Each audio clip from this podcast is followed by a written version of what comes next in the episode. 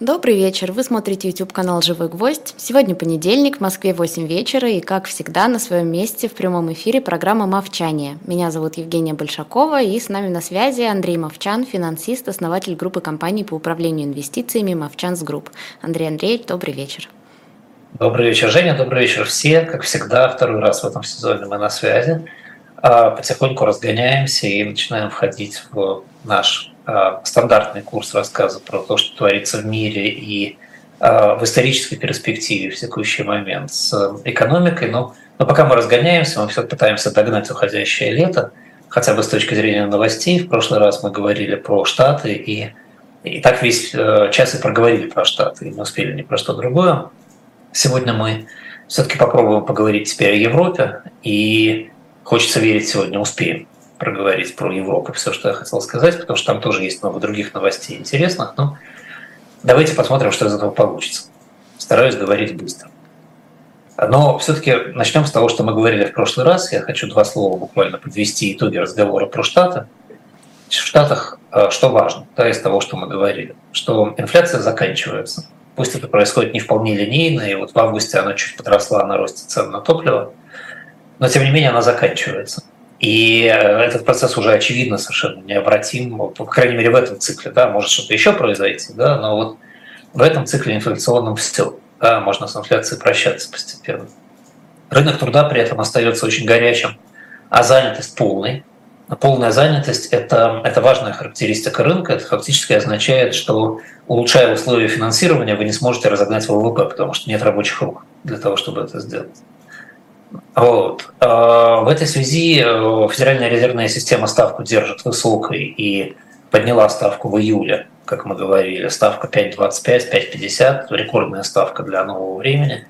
В сентябре, скорее всего, подъема ставки не будет, но до конца года, вообще говоря, многие говорят о том, что он может и быть еще на двадцать пять процентных пунктов, потому что ФРС, естественно, хочет запастись резервом для того, чтобы, когда нужно, ставку снижать.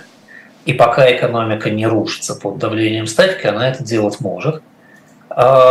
И, и в этом смысле, конечно, весь рынок настроен на то, что ставка высокая, и ставка может еще повыситься. И в конце лета мы видели резкое падение стоимости и резкий рост, соответственно, доходности безрисковых бумаг.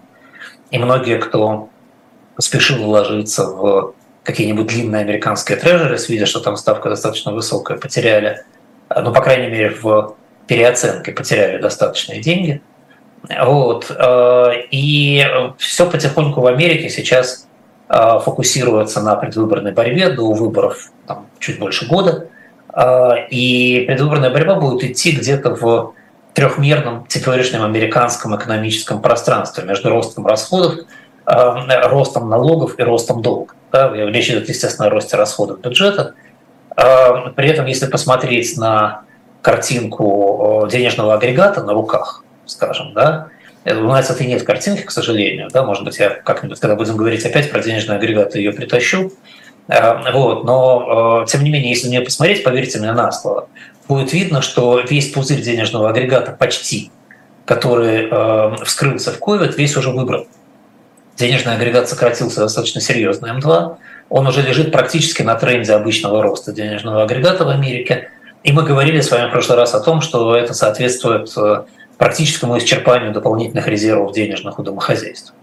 То есть весь рост расходов, о котором мы можем говорить дальше, это рост расходов бюджета. Пока э, до выборов дело не дошло, бюджетная политика, конечно, будет мягкой, потому что нужно, чтобы экономика росла, нужно, чтобы выбирали. Но это увеличивает долг. Долг вырос очень сильно, там практически на триллион долларов за последние три месяца. Потому что э, американское казначейство набирает сейчас долг в преддверии очередного потолка, в преддверии очередных разборок по долгу, в преддверии очередного шатдауна правительства, чтобы запастись деньгами, чтобы можно было финансировать свои расходы, расходы правительства. И, э, естественно, все это должно перекликаться с налоговыми вопросами. Мы подробно в прошлый раз обсуждали, что думают в Америке про налоги. Вот. И... Э, И, и, вот, и вот эта тема американская, да, что нужно понимать. Сейчас мы будем говорить про Европу, там темы совершенно другие. В Америке главная тема – это большой дефицит бюджета, это большой рост долга и перспективный большой рост долга, и как обходиться с налоговым бременем, потому что явно его надо увеличивать в этой ситуации, а как его увеличивать, никто, в общем, толком не понимает, да, как это будет хорошо. И у всех разные мнения на этот счет. Вот. Ну и, может быть, пока я буду переходить к Европе, может повисеть на экране некоторое время картинка, которую вот я э, предложил посмотреть. Это то, что стандартные вопросы, которые сейчас задают кандидатам в президенты, американцы, э, такой набор, так сказать, вопросов здорового демократа. Э, о чем сейчас думает Америка? Там на самом деле разговоры очень жаркие идут. Да, вот если вы посмотрите, они все эти разговоры сводятся ровно к этому же. Да, национальный долг, как компенсировать за э, новые расходы или за снижение налогов, если оно будет, как уменьшать дефицит, как э, спасти social security, у которого банкротство не за горами, вот, и так далее, и так далее, и так далее. Да, вот кто хорошо читает по-английски, вы все это на картинке увидите. Вот, э, и...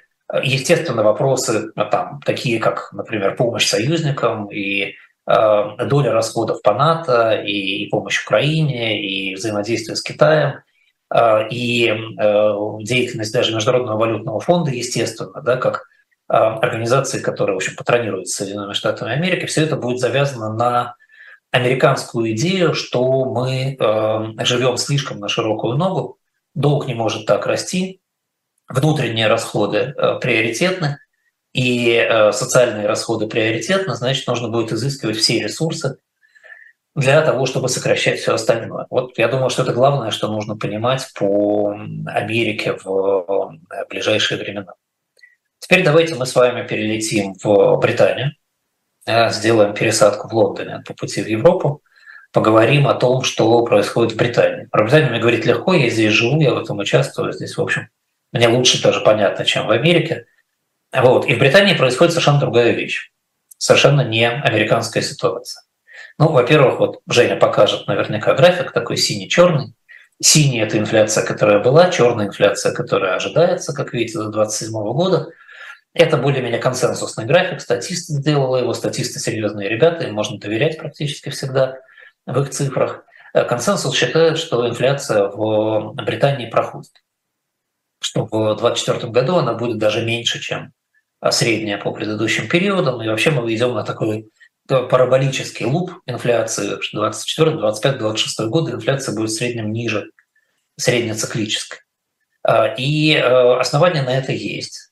Если вы успели посмотреть на график, то можно посмотреть на замечательную табличку. Это официальная табличка, которую делает Office of National Statistics. Если вы спуститесь сверху вниз, вы увидите по си пи ай эйч и си пи ай, вы увидите, как инфляция уходит. Прямо, прямо на глазах видно, что происходит. И июль, вообще говоря, был месяцем дефляции.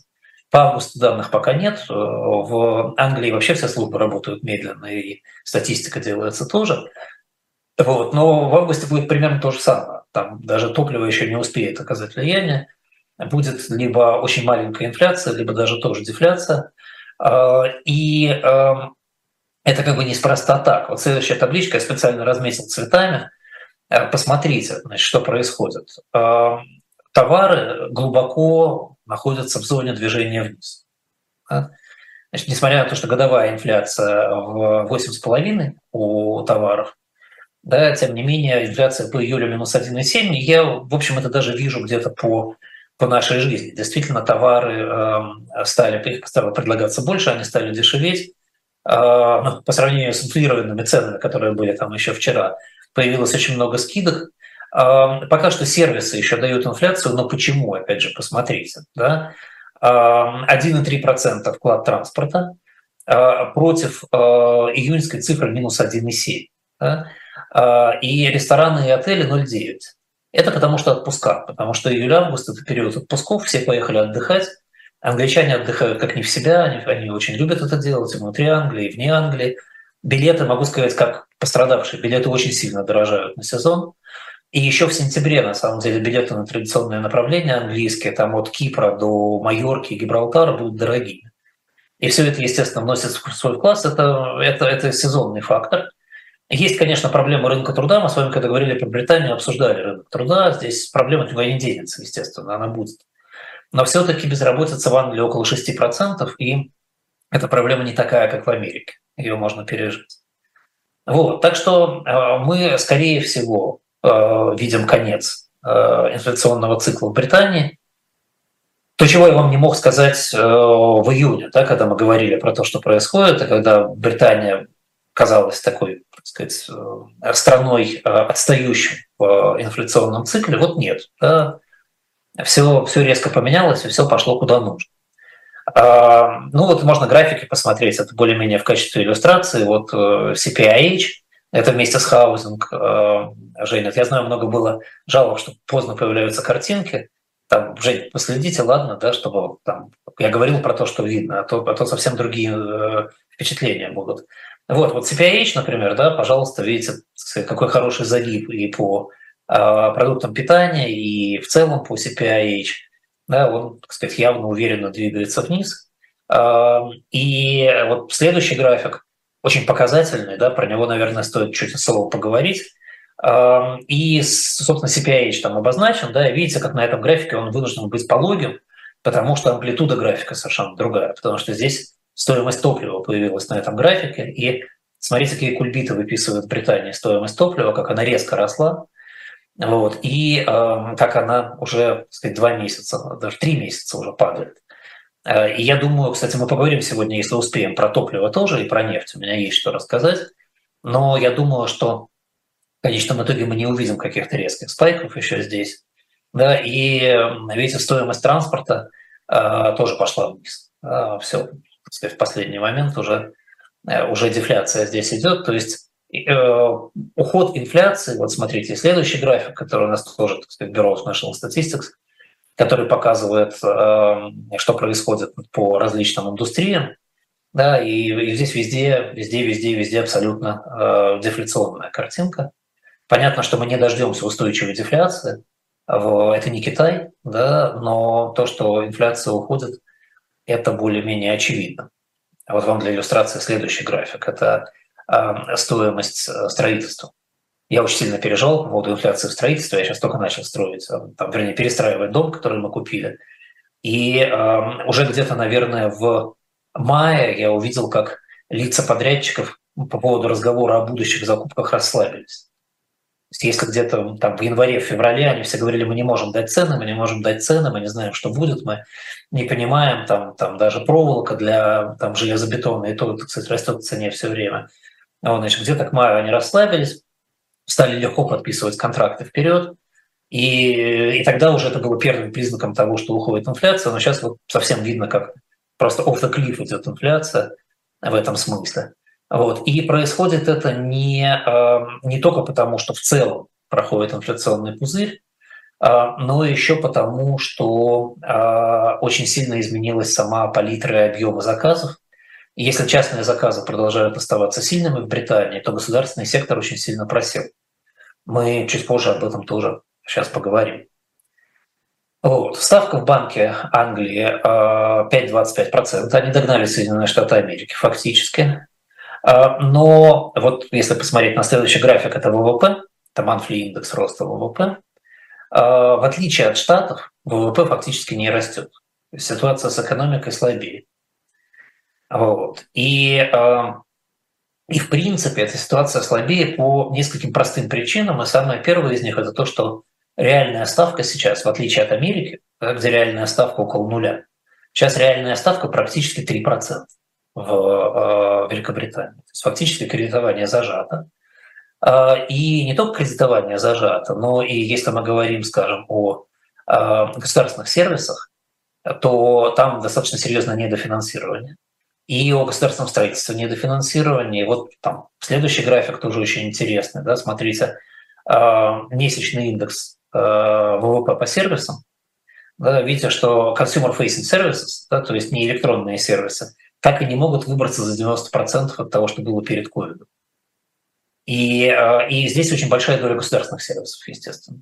И здесь в том числе и сервис здравоохранения, который очень масштабный и очень много производит добавленной стоимости внутри страны. Вот. То есть э, эта штука проседает. Проседает она из-за недофинансирования и из-за пассивности э, британцев в потреблении сервисов. Вот если посмотреть на декомпозицию, зеленые графички можем, да, показать по очереди. Вот, например, там rail транспорт, мы говорили о том, что дефляция, маленькая дефляция стоимости транспорта. А вот посмотрите, что происходит. Здесь не обманывайтесь тем, что график почти у линии сто процентов. Здесь масштаб просто там от минус двухсот, поэтому На самом деле здесь где-то, наверное, восемьдесят процентов сейчас от э, уровня э, января две тысячи двадцатого года, да, а от января две тысячи девятнадцатого там все шестьдесят процентов сейчас. Э, это связано и с забастовками, конечно, это связано и с тем, что меньше пользуются до сих пор, меньше, меньше активности просто. Вот. Очень интересный график, кстати, следующий. Э, это график эвэйвью-эдит э, вэ вэ пэ фактически, создаваемого э, домработника. Domestic персонал. В Англии это очень большая армия работников. Здесь принято иметь домашний персонал. Логика очень простая. Англия – это дорогая страна с большими зарплатами. Если ты хорошо зарабатываешь, то тебе невыгодно тратить свое время на домашнюю работу. Вот. И видите, что здесь творится? Здесь после ковида с некоторыми вариациями колебаний именно устаканивается этот индекс на уровне шестьдесят процентов от уровня до ковида. Здесь это можно по-разному объяснять. Это можно объяснять отложенными последствиями Брекзита. Действительно, там гейт закрылся в две тысячи двадцать первом году для въезда персонала из Европы, в частности, свободного. Это можно объяснять тем, что изменились привычки во время карантинов. Это можно объяснять тем, что дополнительные доходы упали у людей, в том числе в связи с изменениями на рынке ценных бумаг и так далее. Но вот, тем не менее, это так. И британцы, которые и так-то, в общем, люди всегда были суровые и готовы все сами делать, они теперь вообще, видите, отказываются от э, домашнего персонала. Вот. Ну и там один из самых важных индексов, да, следующий, это индекс real estate. Британия – это страна недвижимости, это надо тоже понимать. Это огромная индустрия. Британия очень дорогая и очень, очень забюрократизированная, с огромным количеством подрядчиков, самых разных консультантов, вокруг которой крутится очень много денег и вокруг которой крутится очень много заработка в стране. И вот видите, здесь этот индекс где-то находится на уровне от января двадцатого девяносто тоже процентов, может быть восемьдесят семь - восемьдесят восемь. И посмотрите, какая линия, да, замечательная для перфекциониста и аутиста было бы раздолье, да, линия почти прямая, которая идет вниз. И она будет продолжать идти вниз, потому что, с одной стороны, действительно объем свободных денег меньше, с другой стороны, ситуация становится все менее и менее понятной к выборам. И я знаю просто ну, физически людей, которые задумываются о том, хотят ли они иметь недвижимость или расширяться в Англии, с учетом того, что могут быть изменения в законодательстве, и в налоговом в том числе. И государственные расходы упали, и, и поговорим почему, да, как я сказал. И, в общем, этот великий британский сектор, который является традиционным уже примерно тысячу лет, он страдает и будет дальше страдать. Ну и э, на закуску э, ритейл, да, видите, ритейл тоже не очень, ритейл где-то девяносто два - девяносто три процента, и тоже идет такое постепенное снижение ритейла.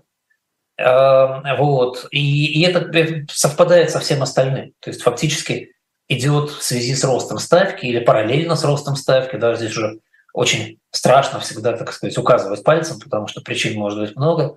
Идет э, охлаждение спроса по самым разным направлениям в э, Великобритании. Есть только одна фактически э, сильно выросшая после ковида статья расходов британцев. Э, никто не угадает, я уверен, даже поэтому не буду пытаться загадывать загадку, что это за... Э, составляющая спроса, это услуги ветеринара. Я потратил, надо сказать, выходные, специально часть своих выходных, вместо того, чтобы гулять и отдыхать по солнечной погоде в Лондоне, на поиск объяснений, почему э, теперь в полтора раза больше требуются услуги ветеринаров, и мне это не удалось.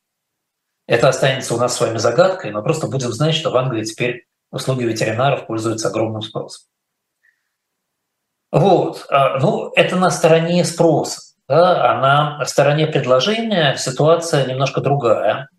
И это в том числе происходит благодаря тому, что фунт все еще достаточно слабый по сравнению с тем, что было раньше, и экспортные возможности британские становятся поэтому достаточно сильными.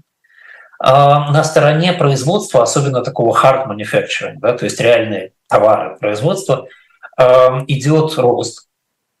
Если вы посмотрите вот следующий график, Это, это output, это производство в июне, правда, июльского, к сожалению, еще тоже пока нет. Опять же, God bless the king, у нас очень медленные органы бюрократические.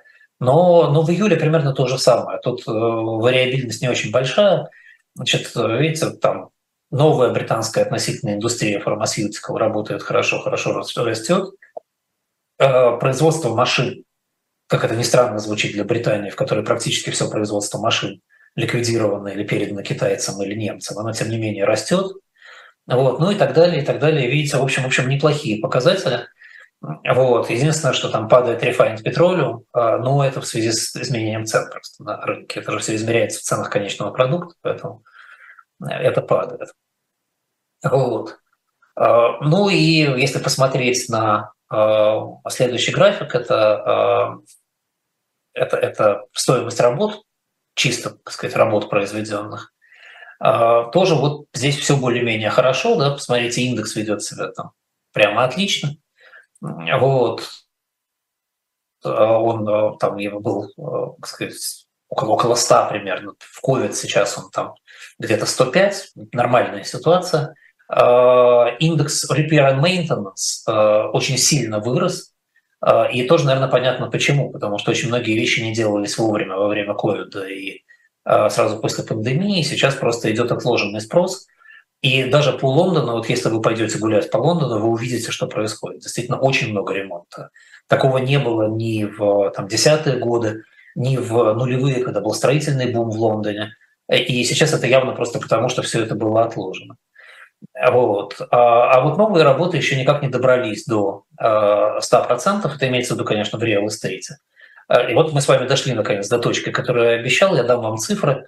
Новое строительство за государственный счет минус двадцать процентов, девятнадцать целых девять десятых процента, если быть точным, к февралю две тысячи двадцатого года. Новое строительство в публичной инфраструктуре минус почти четырнадцать процентов. Новые работы по восстановлению публичной инфраструктуры минус одиннадцать процентов к февралю две тысячи двадцатого года. То есть государство достаточно здорово сократило свои расходы, в отличие от США, где расходы, наоборот, очень резко увеличились, как мы с вами говорили. И, и в том числе поэтому и прогноз ВВП на две тысячи двадцать четвёртый год только плюс один процент, а на две тысячи двадцать третий год только плюс ноль целых четыре десятых процента. И я бы даже сказал, что это немножко оптимистично. Зато бюджетный дефицит, который был пять целых четыре десятых процента ВВП в прошлом году, и тринадцать процентов от всех доходов бюджета, на двадцать третий — двадцать четвёртый год уже устанавливается в районе примерно три целых восемь десятых процента, и к стандартному английскому уровню ноль целых пять десятых процента ВВП, в общем, достаточно разумно правительство Сунака обещает дойти в течение трех лет. То есть в Британии пошли другим путем, британским стоическим. В Британии зажато финансирование, в Британии как бы по возможностям и бюджет. И поэтому здесь как раз, вот когда сейчас разговор будет идти о выборах, как раз разговор будет не о том, как уменьшить расходы и как уменьшить долг. Разговор будет о том, где нам увеличивать расходы и за счет чего это сделать. Потому что в целом британская финансовая политика выглядит вполне разумной. Вот можно график показать дефицита государственного, да, как, как он себя ведет. И вот с двадцатого года, да, ну и... Мне кажется, что консерваторы делают очень хорошую работу. Они вполне держат этот дефицит. Видно, что год от года он меньше-меньше. Видно, что квартал от квартала он меньше-меньше. Я специально добавил руками бледно-синий прямоугольничек. Это вот второй квартал, про который мы уже тоже знаем. Да, его просто на графике еще нет. И, и, вот, и вот, вот, вот здесь все в порядке. Да? Если посмотреть на, на следующий график, он нам еще пригодится для разговора сегодня дальше. Государственный дефицит у стран Европейского Союза и у Великобритании, будет видно, что Великобритания держится где-то, ну, наверное, в середине когорта стран Европейского Союза, но зато очень хорошая динамика у нее. Вот. И смотря на этот график, обратите внимание на Венгрию, запомните, какой у нее дефицит. Там, там подчеркнуто у меня цветной ручкой наверху. И обратите внимание на э, там, интересные страны, действительно интересные страны сегодня, что происходит. Это Германия, Швеция, Польша, э, Ирландия, ну и Кипр, посмотрите, чемпион. Да, так сказать, замечательная страна, я ее тоже очень люблю как гражданин Кипра, у которой аж почти пять процентов профицит бюджета. То есть киприоты, несмотря на мощный удар, связанный с войной и отток российских денег и всего остального, умудряются держать очень хороший бюджет. И вообще... Кипрская экономика маленькая, но очень хорошо себя ведущая. И об этом тоже мы поговорим в какой-нибудь из передач обязательно, потому что времени у нас много, каждую неделю встречаемся. но не сегодня. Вот. Возвращаясь к Британии, опять же, будем заканчивать про нее. Последнее, что, наверное, стоит сказать сегодня про Британию, это то, что государственный долг сто процентов ВВП. Это, в общем, сильно лучше, чем в США. В первом квартале двадцатого года он был восемьдесят процентов, но он сокращается уже сейчас и будет сокращаться дальше. Где-то на полпроцента в квартал он примерно сокращается. И, в общем, выйти на восемьдесят процентов ВВП лет за пять-семь они вполне смогут, исходя из этой политики. Здесь тоже особенно волноваться нечего, но все, все вместе это, наверное, должно нам сказать про то, что ждать подорожания фунта к доллару в ближайшее время нам не стоит. Ситуация, опять же, может измениться через там, полгода, условно говоря. Да? Никто не может сказать, что будет. Мы не понимаем, когда Америка начнет ставки все-таки снижать.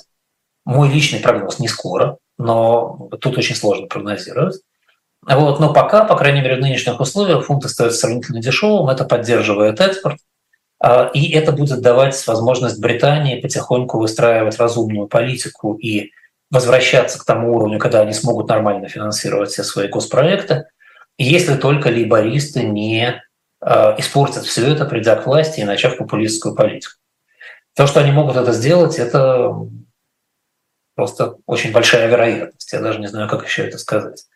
Но до этого еще какое-то время есть, так что посмотрим. Вот, это э, Британия. Да, давайте поговорим немножко про Европу. Уже, так сказать, подвинемся из Лондона в сторону э, Брюсселя или э, э, Берлина, как хотите. Это называйте. Э, если мы посмотрим на следующий график, который нам Женя, я надеюсь, любезно покажет, это долг как э, процент ВВП. Э, Ну, картинка не, не, ничего такого нового для вас не должна сказать. Да? Вы знаете, что в Японии долг очень большой, да, вы знаете, что в Штатах мы с вами говорили, что долг сто двадцать - сто тридцать процентов ВВП, и он будет размещаться где-то здесь после Италии, если и перед Португалией, если мы э, его сюда будем помещать, но, но Америка занимает в своей собственной валюте. И ни от кого не зависит, в отличие от стран ЕС, которые занимают в общей валюте всего блока. Вот. Ну и usual suspects, да, все, все наши пикс, Греция, Италия, Португалия, Испания находятся в лидерах. У Франции тоже большой долг, но у Франции низкая инфляция, и в этом смысле Франции легче справляться со всей этой ситуацией. Почему? Потому что Франция хорошо обеспечена энергией, в частности, да, поэтому это сгладило ее инфляционные кривые.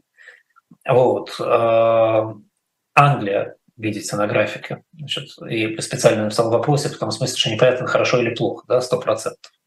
Но, но тенденция хорошая, тенденция вниз. Вот. Еще раз давайте про Венгрию вспомним, потому что мы потом про нее поговорим. Венгрия, видите, у нее не такой уж плохой долг к ВВП, порядка семьдесят три - семьдесят четыре процента. Германия, локомотив Европы, долг вполне приличный, меньше семидесяти процентов. Ну и те страны, которые я выделил, когда мы говорили про первый график, хорошие страны Европы. Это Польша, это Ирландия, это Швеция, это Эстония, ну и Болгария, кстати, да. Они имеют маленький долг ВВП. Эстония вообще все что угодно можно творить сейчас, да, у нее долг ВВП меньше двадцати процентов. Она может занимать и занимать и занимать и занимать. И несмотря на то, что это валюта блока, все равно это домашняя валюта, да, поэтому это очень удобно. Вот. Но, конечно, когда мы говорим э, про блоки стран и сравниваем их внутри одной большой экономики, интересно смотреть на то, что происходит с какой-нибудь способностью. И здесь два графика, на которые я тоже хочу обратить внимание ваше. Первый график – это изменение почасовой оплаты труда, реальной почасовой оплаты труда, да, то есть в евро какого-то года, да, зафиксированного. В странах Европы вот этот большой красивый синий-красный график, Жень, получается показать, да, у нас? Вот. И, и здесь что? Чем, вообще говоря, чем более красная, тем, по идее, более высока конкурентоспособность на данный момент у рынка. Почему? Потому что падают зарплаты, это значит, что экспортно ориентированная экономика работает лучше. А в современных условиях, в развитых странах, конечно, все решает экспорт, экспорт, который делается в мир, потому что он, он, он соорганизует твою добавленную стоимость вообще. Вот. Ну и вот смотрите, да, значит, и в Англии, и в Германии есть за последний год сокращение реальной заработной платы. Это повышает их конкурентоспособность. Помните, мы говорили, в Америке растет реальная заработная плата. Да? Поэтому в этом смысле тоже и в связи с падением фунта, и в связи с падением евро к доллару Европа получает некоторые преимущества. В Эстонии хорошее сокращение, Польша, да, смотрите, по этому параметру тоже хорошо себя чувствует. Швеция, вот все думали, что в Швеции социализм, а видите, там тоже зарплаты могут падать за год аж на восемь с лишним процентов. Вот. И Венгрия здесь как бы чемпион, да, но посмотрите следующий график, он, это то же самое, но за более длинный период, с предковидных времен. И, и когда вы смотрите на этот график, ситуация становится совершенно другой. Да? Видите, в Венгрии на самом деле э, зарплаты фактически не упали, потому что они к первому кварталу две тысячи двадцать третьего года там выросли на четыре и семь десятых процента. Естественно, там в две тысячи двадцать втором году были выборы в Венгрии, к этому была политика очень популистская. Орбану надо было выигрывать выборы, зарплаты росли. Но вот и фактически Венгрия в этом смысле свое конкурентное преимущество не усилила. И, и Англия тоже, как видите, да, вот видите, вопросик я здесь оставил, да, несмотря на последнее падение. И понятно, почему стагнация, да, потому что сейчас надо наверстывать конкурентоспособность. Вот. А Германия, например, с Германией все в порядке. Да, Германия действительно становится более конкурентоспособной, хотя мы сейчас будем говорить о фактической стагнации Германии на сегодня, но это на будущее неплохой знак. И Швеция, как видите, тоже кумулятивно за долгий период тоже достаточно хорошо повышает свою конкурентоспособность. И Эстония тоже. Да? Видите, страна с маленьким долгом, с высокой безработицей, с резким ростом конкурентности с точки зрения заработных плат. В общем, Эстония нас еще может удивить в ближайшие годы, если, конечно, они смогут использовать э, эти полученные ими преимущества. Вот. Но это так вообще в целом по Европе, да, давайте мы поговорим все-таки про Германию, потому что ну, нас интересуют, наверное, мощные экономики. В Германии инфляция стабилизируется. Инфляция где-то примерно сейчас ноль целых три десятых процента в месяц. Это где-то три и шесть десятых процента текущая инфляция, да, годовых три и семь десятых процента может быть. Вот, это сильно выше, чем исторические один и девять десятых процента, которые были в Германии за последние двадцать лет, но, но, но все равно это хлеб, да, это уже не, не под десять процентов инфляции, это неплохо. Если помните, мы неделю назад говорили о том, как выросли кумулятивно цены в Штатах, в Германии в среднем цены выросли на семнадцать и пять десятых процента, это чуть больше. Но здесь большое влияние цен на газ, он вырос в два раза, в отличие от Штатов. Вырос на дизель больше, чем в два раза выросли цены. Германия очень любит дизель, там много дизельных автомобилей. Дизель – это и тепло в том числе. Для бензина, собственно, да, высокооктановый вырос на пятьдесят процентов, а проезд на общественном транспорте в Германии вырос только на одиннадцать процентов. И для нас это должно говорить о том, что инфляция просто отложена таким образом. И транспортная компонента будет туда еще входить, поэтому ждать один и девять десятых в ближайшее время нам не приходится. Интересно, что в Германии э, сервисы, в отличие от Британии и Америки, как раз отстают. Ну, видимо, немцы очень неэластичны с точки зрения сервисов, и они резко снижают потребление, когда растет цена. Чемпионом, опять же, это забавный факт, тоже никогда не догадаетесь, чемпионом по росту является стоимость мужской стрижки. Мужчины, оказалось, видимо, стригутся значительно более упорно, чем женщины. На двадцать процентов выросла стоимость мужской стрижки за это время, а женская стрижка выросла намного меньше. Вот. Ну и продукты питания, хлеб пятьдесят процентов, молоко тридцать процентов и туалетная бумага на тридцать процентов, что логично. Да? Ты ешь, как бы, да, все, все физиологично. Вот. Ставка Европейского центрального банка четыре и двадцать пять сотых, то есть, даже прошу прощения, это, это уже старые данные, да, четырнадцатого сентября она повышена до четыре и пять десятых. Вообще, ну, кто хочет, наверное, знает, и кому интересно, это значит, что в Европе три ставки, в отличие от других стран, у них ставка рефинансирования кредитная и депозитная. Вот, значит, рефинансирование теперь четыре и пять десятых, кредитная четыре и семьдесят пять сотых, депозитная четыре. Вот. Но э, при текущей инфляции у них реальная ставка тоже положительная, в отличие от Америки. Да? Соответственно, здесь тоже фактически рестриктивная политика есть. Вот. Э, по прогнозу того же Центрального банка, инфляция в две тысячи двадцать третьем году за двенадцать месяцев будет где-то пять и шесть десятых процента, в две тысячи двадцать четвёртом году три и две десятых процента, в две тысячи двадцать пятом два и одна десятая процента. Ну, про двадцать пятый я бы даже не стал загадывать, а по двадцать четвёртому, наверное, похоже, опять же, судя по тому, что мы говорим про отложенные компоненты инфляции. ЕЦБ верит, что добьется инфляции два процента. Вообще два процента стало магической цифрой. Американцы хотят два процента, британцы хотят два процента, европейцы хотят два процента, китайцы хотят два процента. Только в России хотят четыре процента, но в России всегда хотят больше, чем у всех. Вот. И, наверное, это тоже логично. Ну вот хотят они два, но два они в ближайшие три года не получат. Это, вот, так сказать, мое устойчивое мнение в данном случае. И тем не менее реальная ставка будет оставаться позитивной. Они не хотят повышать ставку больше. Они более-менее объявили жестко, что ставка это предельная, они будут ее держать. Наверное, в это можно верить. Для этого есть, в общем, достаточное основание. Евро на этом деле уже один ноль шесть к доллару. И опять, как там, самые худшие для евро времена, мы думаем, достигнет паритет или не достигнет. Ну, на самом деле мы все знаем, наверное, уже про евро. Мы знаем, что они не будут повышать ставку. Повышение американской ставки уже, наверное, хотя бы наполовину в цене. Поэтому я не думал, что там будет резкое движение вниз. Но посмотрим. Так или иначе, ВВП Германии падает на ноль целых шесть десятых процента к предыдущему году. В отличие от Америки и Британии, смотрите, другая проблема, да, у Германии, не такая, как у англосаксов. Экспорт упал на один целых шесть десятых процента, а импорт на один целых восемь десятых процента. Вот, наверное, хороший график посмотреть, э, германский индекс э, экономический. Да, это, это и бизнес-климата индекс, бизнес-экспектейшнс и бизнес-ситуация. Это то, что ай эф о меряет.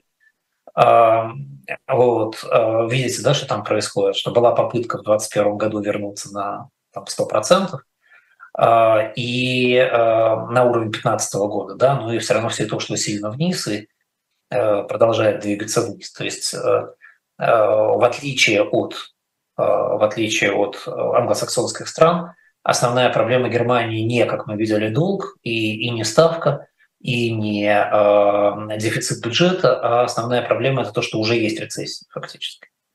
Э, в Европе ситуация в среднем чуть лучше. Если брать по всему европейскому блоку, то ожидается рост ВВП в районе ноль целых семь десятых процента в этом году и один процент в две тысячи двадцать четвёртом. Но Британия, Британия, все, Британия, прошу прощения, Германия все равно будет тянуть э, это пространство. Э, причины стагнации германской совершенно понятны, они прекрасно понятны в самой Германии. И одна из причин – это газ. Падение потребления газа в связи с тем, что нужно было адаптироваться к отсутствию российского газа, вывело производственные мощности и перевело на экономичный режим потребления газа население. И они продолжают, немцы очень послушные люди, они продолжают экономить и те, и другие сейчас. Вот. А параллельно, там же был отказ от атомной энергетики фактически, и, соответственно, параллельно дефицит энергии все равно продолжает чувствоваться, и это сказывается. Вот. Вторая причина, не вполне очевидная, она тоже очень серьезная. Германия была очень большим всегда поставщиком Китая и технологий, и продуктов с высокой добавленной стоимостью. А сейчас Китай стагнирует, объемы закупок серьезно упали. То есть это тоже воздействует на германский рынок. Одновременно, внутри, возвращаясь к теме энергетики, того же энергетического рынка в Германии, одновременно очень нужно создавать новые энергетические мощности и возможности, и очень длинная бюрократическая процедура по получению разрешения на строительство новых мощностей. И это тоже очень сильно влияет, потому что они явно запаздывают с вводом, несмотря на все субсидии, на всю поддержку renewables. Тем не менее, просто не хватает возможности для продвижения. Вот. Плюс идет в мире очень невыгодный для Германии процесс перехода на электромобили. А в Германии добавленная стоимость производства автомобилей с двигателями внутреннего сгорания значительно выше, чем производство электромобилей. Им выгоднее производить старые машины, но в целом в связи с трендом в мире они вынуждены сами мигрировать, и падает добавленная стоимость их автопроизводства. Вот. Ну и, наконец, классическая старая тема – это ригидное законодательство в части рынка труда, которое фактически не позволяет использовать сейчас момент и, скажем, старых работников переводить на более низкую зарплату или увольнять, набирать новых работников и так далее. Вот. Если посмотрите на табличку, которую Женя, я надеюсь, сейчас любезно нам предложит, это такие ключевые показатели на сегодня прогноза, который делает Федеральное бюро статистики в Германии. Вот. Ну и там, Германия, чем хороша Германия? Да? У нее там баланс текущего счета неизменно положительный, в отличие от Германии и Англии, например, в отличие от Штатов и Англии. Да, то есть в этом смысле все в порядке даже сейчас, да, несмотря на то, что Китай закупает меньше. Финансовый баланс, там, он отрицательный, но он маленький отрицательный, в отличие от Великобритании, которая исправляется, и Штатов, которые не собираются исправляться пока. Вот. Unemployment хороший, да, там пять с половиной - пять целых три десятых процента позволяет разгонять экономику, в принципе, пожалуйста. Да, и на всем, на, на фоне этого, видите, я красным подчеркнул цифры по вэ вэ пэ. Да. Это, ну, двадцать четвёртый год полтора не верю, да, не будет у них полтора. Вот. Это, это проблема Германии. Да. Соответственно, если делать выводы, да, еще раз повторяюсь, подводить какие-то итоги, то, как видите, три э, крупнейших страны, э, три крупнейших экономики, ну, про Китай мы поговорим, да, как крупнейшую экономику с вами в следующей передаче, э, и три абсолютно разных набора проблем. У Штатов расползается бюджет, это грозит проблемами с финансированием обслуживания долга в условиях высоких ставок, при этом никаких проблем с экономикой нет, но есть проблема с трудовыми ресурсами. У Британии относительно успешно решаются проблемы с дефицитом и государственным долгом, но из-за этого низкий рост вэ вэ пэ и рецессия в стратегически важных областях. У государства просто нет средств поддерживать э, гипертрофированный публичный сектор. А если сейчас еще лейбористы придут к власти, так там будет еще большая проблема. Все это влияет на качество предоставления услуг, все это влияет, естественно, на выборы, э, все это влияет на э, то, что будет происходить дальше в стране. И, и, скорее всего, косвенно повлияет дальше на охлаждение частной активности, и дальше уже, там, скажем, году в двадцать пятом нам придется иметь дело с тем, что публичная активность, скажем, подрастает, а частная сокращается. Вот. Проблемы Германии, проблемы совершенно третьего сорта. Да, де-факто рецессия на фоне отличных монетарных и ресурсных возможностей. Немцы перезатянули пояс и теперь практически не могут дышать, зато у них все хорошо с балансом и с отчетом о прибылях и убытках. Вот. Такая ригидность управления, естественно, достаточно проблематична для дальнейшего развития, и плюс еще шок от смены поставщика газа. Вот. И в каком-то смысле, в каком-то смысле это могло быть будущее Великобритании. Если Великобритания тоже будет так дальше затягивать свой пояс, свои монетарные показатели она выправит, но зато, конечно, может уйти ниже нуля в росте вэ вэ пэ. Произойдет это или нет, мы с вами будем следить. По крайней мере, мы с вами видим, например, в Германии, что так жить тоже можно, но понятно, что они с этим будут пытаться что-то сделать. Куда-то из этих проблем нужно выворачиваться. Вот. Надо было бы, конечно, поговорить про другие европейские страны, но в них, о них, в общем, особенно нечего говорить, кроме, наверное, Венгрии.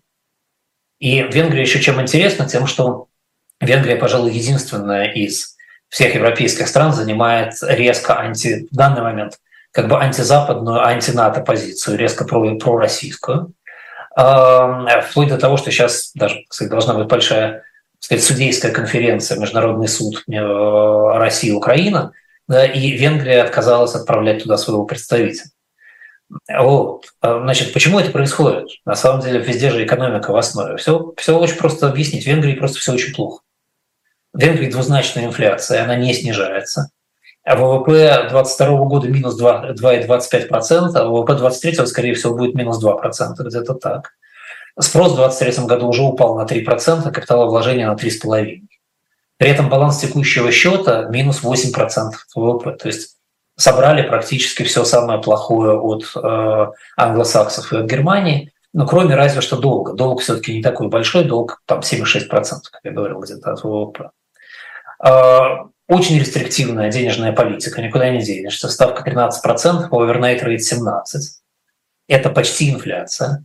Ну и все равно, да, мы говорим очень рестриктивная политика, а при этом реально эта ставка ниже нуля очень сильно. То есть она как бы рестриктивная на бумаге, а на самом деле она льготная. Но все равно даже с такими ставками это вызвало коллапс рыночного кредитования. И фактически то, что перед выборами Орбана было мягкой кредитной политикой и раздачей денег, привело к циклическому эффекту усталости. И в двадцать втором - двадцать третьем году, в конце двадцать второго - двадцать третьем году стали резко падать цифры потребления внутри. Вот, на фоне того, что норма сбережений домохозяйств упала до пяти процентов. То есть шансов на дальнейший рост потребления просто нет. Их брать, брать просто неоткуда. Понятно, что Брюссель Венгрии каких-то денег даст, скорее всего, даст денег в обмен на смягчение ее позиции. И, скорее всего, жесткая позиция Венгрии, как бы антиевропейская, ровно связана с тем, что они хотят торговаться по поводу того, чтобы Брюссель дал побольше денег. Соответственно, когда мы говорим про позиционирование относительно России, это все имеет некоторое ограниченное время. Скорее всего, все это позиционирование закончится ровно на момент, когда Брюссель даст достаточно денег для того, чтобы они удовлетворили свои нужды. Вот. При этом проблемы Венгрии, наверное, одна из проблем. Да? В Венгрии вообще инфраструктура достаточно слабо развита, но одна из проблем – это как раз большое отставание в энергетике. Венгрия до сих пор фактически зависит от России в части газа и нефти. Несмотря на то, что у них приличная доля атомной энергетики, у них очень неэффективное производство электроэнергии, очень дорогое, производит Венгрия всего сорок один процент от потребляемой энергии. Всего десять целых восемь десятых мегатонн нефтяного эквивалента против двадцати шести потребляемых. И это тоже связано с субсидиями. Да? Как мы, наверное, знаем по истории Украины и по истории многих других стран, везде, где вы начинаете субсидировать энергию, ее потребление на человека растет пропорционально этим субсидиям, и вы входите в, э, в спираль, в которой, из которой нет выхода. Вот. При этом, поскольку мощности изнашиваются, а средств на то, чтобы их восстанавливать, нет, производство за последние тринадцать лет упало на девять процентов. Электроэнергии. С Россией очень долго были разговоры, танцы, договоры относительно перестройки, модернизации атомных реакторов. И понятно, что в начале двадцать второго года все это остановилось и никуда не пойдет сейчас. Да, там на носу санкции против Росатома всеобъемлющие. А если этого не сделать, то к тридцать пятому году примерно в Венгрии не останется вообще атомной энергии. Потому что срок службы этих реакторов просто так не продлится. Вот. При этом на фоне того, что все стареет и все не восстанавливается, объем потерь энергетических в системе составляет двадцать шесть процентов. То есть реально из двадцати шести мегатонн нефтяного эквивалента только двадцать используется. Вот, вот, это вот, э, вот эта картинка, да, э, которую э, можно видеть по э, недостаточно хорошо инфраструктурно развитым странам, в которых вместо политики активного развития инфраструктуры проводится политика субсидирования на те же самые деньги, да, на которые в других странах, более успешных европейских, проводилась политика развития инфраструктуры. Вот. И никуда э, не денешься, да, все равно это все приходит примерно к э, такой ситуации. Вот. Но это вот новости по э, европейской, британской, американской экономике, по крайней мере то, что у меня на сегодняшний день было по лету и э, началу осени. Я думаю, что где-нибудь через там, четыре-пять месяцев мы снова вернемся к ним, посмотрим, что меняется. Вот. А пока у нас осталось еще немножко времени, давайте пробежимся по ситуации с газом, раз уж мы про Венгрию заговорили, да, Германия, все это близко к газу. Вот. А, а с нефти, наверное, тогда начнем следующую передачу и потом двинемся в сторону Китая. А, по газу ситуация, которая действительно не стоит больше, чем оставшихся у нас семи минут. Вот красивый график из Bloomberg, я думаю, Жень, можно показать. Там кружочком отмечено место, где, собственно, началась война и проблема. Ну и конец графика – это то, где мы находимся сейчас. Как видите, цены на газ мировые пришли к уровню, который был до ковида и до всех, так сказать, газовых проблем, и уж точно до войны. И, и они, скорее всего, там будут оставаться, потому что газ, как это ни парадоксально, несмотря на то, что, конечно, перевозить его удобнее по трубам, чем в танкерах, в отличие от нефти, которой более-менее все равно. И несмотря на то, что в мире произошла гигантская перестройка поставок газа за все эти годы, он оказался невероятно адаптивным. В Америке, и мы об этом чуть позже, сейчас через минуту будем говорить, в Америке хорошо отлажен рост и развитие производства газа. Китай, который стал получать существенно больше газа из России, естественно, стал потреблять значительно меньше эл эн джи.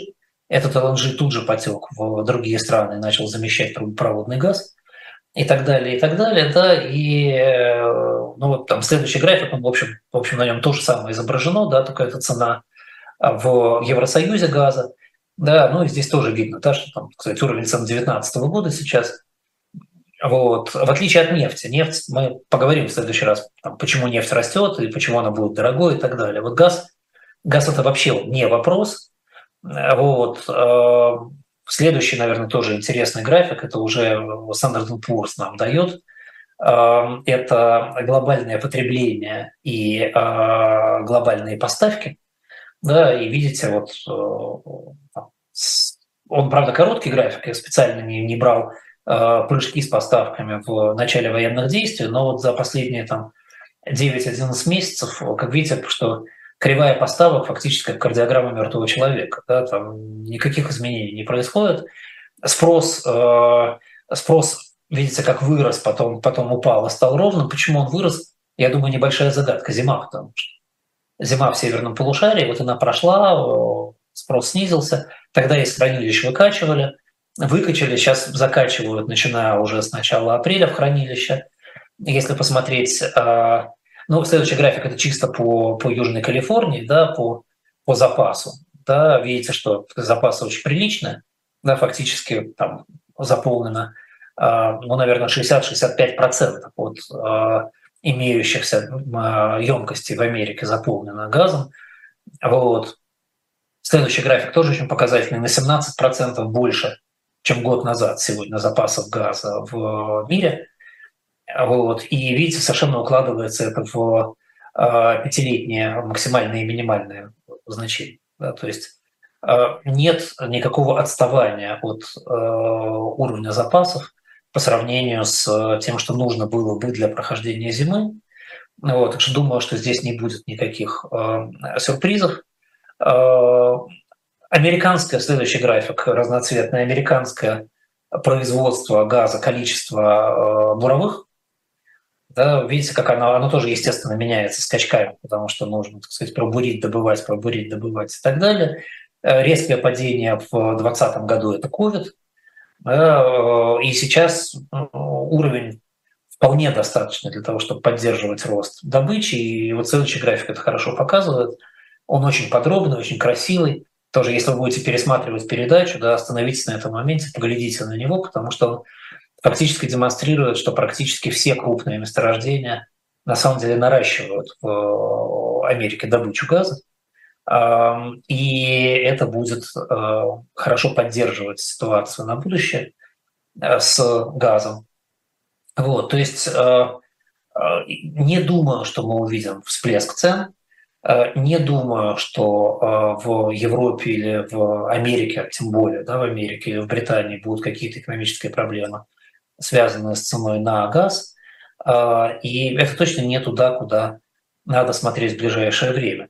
И в том числе и поэтому, наверное, китайцы не торопятся с э, своим, э, своими разговорами с Россией по поводу Силы Сибири-два, потому что, как это ни странно сейчас прозвучит, но газовый рынок в общем затоварен. И э, увеличивать вложения в стационарную инфраструктуру получения газа для китайцев тоже достаточно опасно, потому что она может быть недоиспользована на многие годы вперед. Поэтому я не думаю, что там будут скоро приняты какие-то решения. Скорее всего, они будут давить на то, что Россия должна потратить средства для того, чтобы докинуть нитки уже существующие до Ямала и увеличить прокачку газа по Силе Сибири-один. Вот. Ну и, естественно, увеличивать производство жиженного газа. Жиженый газ становится все более и более дешевым, потому что все больше и больше терминалов и технология становится все более и более scalable. И, и вообще, может быть, через несколько лет мы с вами увидим, что не так важна труба, как нам это казалось еще два-три года назад, и можно обеспечивать потребности и крупных экономик в эл эн джи, а трубы все равно строятся и из Кипра, и из Алжира, и из, и Израиля, и Египет, да, и так далее. Способы доставить катарский газ тоже будут искаться все новые и новые. И в этом смысле, я не знаю, пропустили вы или нет, но Байден говорил об инициативе Второго Шелкового пути на встрече джи двадцать. И это не простые слова. Действительно идет разговор о том, как простраивать через Индию и частично водный маршрут нормальные транспортные магистрали для товаров, в том числе для углеводородов, из стран Персидского залива и из стран Юго-Восточной Азии в Европу. Разговор-то большой. Вокруг этого разговора сейчас действительно всерьез ведутся уже совершенно разные дебаты. И, как всегда, когда дело серьезное, дебаты принимают характер агрессивный. Саудовская Аравия неожиданно сказала, что они подумают, вообще нужно ли с Израилем улучшать отношения, потому что Израиль не идет на уступки палестинцам. Да, абсолютно понятный ход. Да, в условиях, когда людям нечего делить, тут не о чем было бы и говорить. Они бы обменивались послами и договаривались бы о сотрудничестве в сфере ай ти. А здесь, а здесь вопрос серьезный, потому что этот путь идет через Саудовскую Аравию, через Израиль, его иначе не проведешь.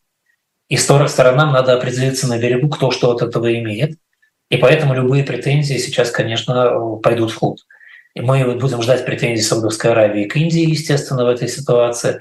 И будем смотреть, как развивается ситуация в отношениях с Оманом у них, потому что это тоже ключевая точка, через которую должна, должно быть это движение. Вот, и так далее. То есть это все очень интересно, это все мы с вами обязательно будем обсуждать. Пока мы должны, к сожалению, передачу закончить, потому что время в Лондоне семь, а в Москве, видимо, восемь. девять. девять уже даже, да, окей, видите, я совсем отстал от времени московского. Вот. Следующую передачу мы начинаем с нефти. Здесь разговор у меня уже совершенно готов, и очень много интересного можно рассказать. Ну и потом все-таки сдвинемся еще дальше на восток, Китай, Россия и Индия. Спасибо вам за внимание. Спасибо большое, Андрей Андреевич. Андрей Мовчан, финансист, основатель группы компаний по управлению инвестициями «Мовчанс Групп». Я Евгения Большакова. А вы обязательно подписывайтесь на «Живой Гвоздь», чтобы не пропустить следующий выпуск «Мовчания» в следующий понедельник в восемь вечера по Москве и в шесть по Лондону. Всем спасибо и всего доброго. Всего хорошего.